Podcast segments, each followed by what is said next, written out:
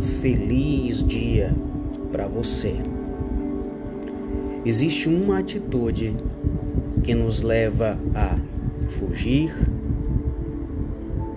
a nos desanimarmos ou a desistirmos.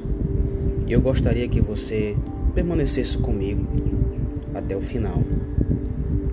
No livro de 1 Reis, capítulo 19, a rainha Jezabel ameaça Elias de o matar por conta do que ele fez no capítulo anterior. Ele, usado por Deus, mandou que descesse fogo do céu e o fogo desceu e consumiu o holocausto. E ali também os profetas mentirosos de Baal foram mortos. E o que que isso tem a ver com desânimo? Bom, Elias, um homem cheio do poder de Deus, quando foi ameaçado logo após isso por Jezabel, ele fugiu. E esse é o primeiro ponto. Quando nós olhamos para as circunstâncias, para as dificuldades, ou quando nós não nos lembramos daquilo que Deus já fez em nossas vidas, através de nós, nós ficamos com medo.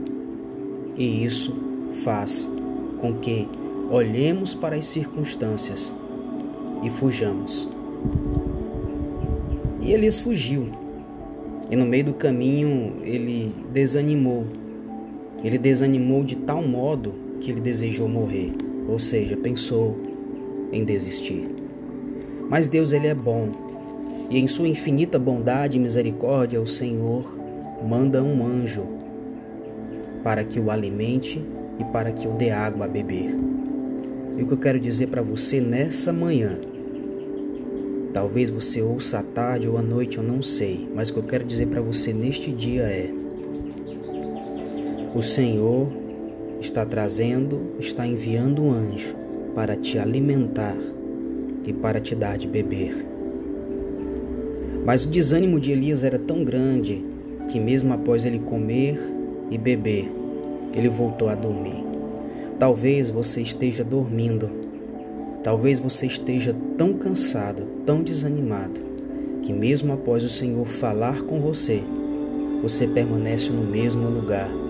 Mas o Senhor manda o anjo mais uma vez, dá-lhe de beber, dá-lhe de comer e diz: Vai, porque a tua caminhada ainda é muito longa.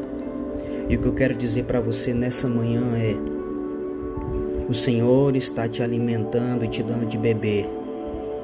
Pare de olhar para as circunstâncias. Olhe tão somente para o alvo que é Cristo.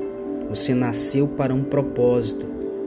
O Senhor nasceu, o Senhor fez de você aquilo que é agradável aos seus olhos.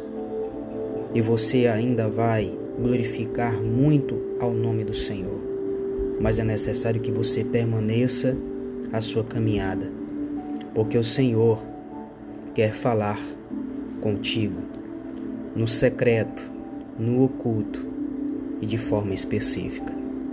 Então lembre-se, não faça como fez Pedro, que o Senhor disse para ele: Vem, e ele começou a andar por sobre as águas.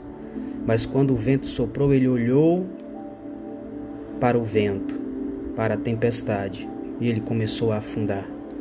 Quando nós tiramos os olhos de Jesus, a tendência que temos é de nós afundarmos. Mas eu tenho uma boa notícia.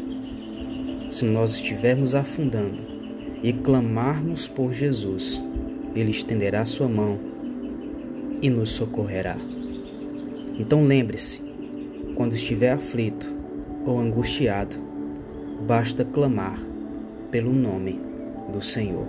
Que Deus em Cristo te abençoe. Forte abraço do seu amigo Pablo Anderson Moraes.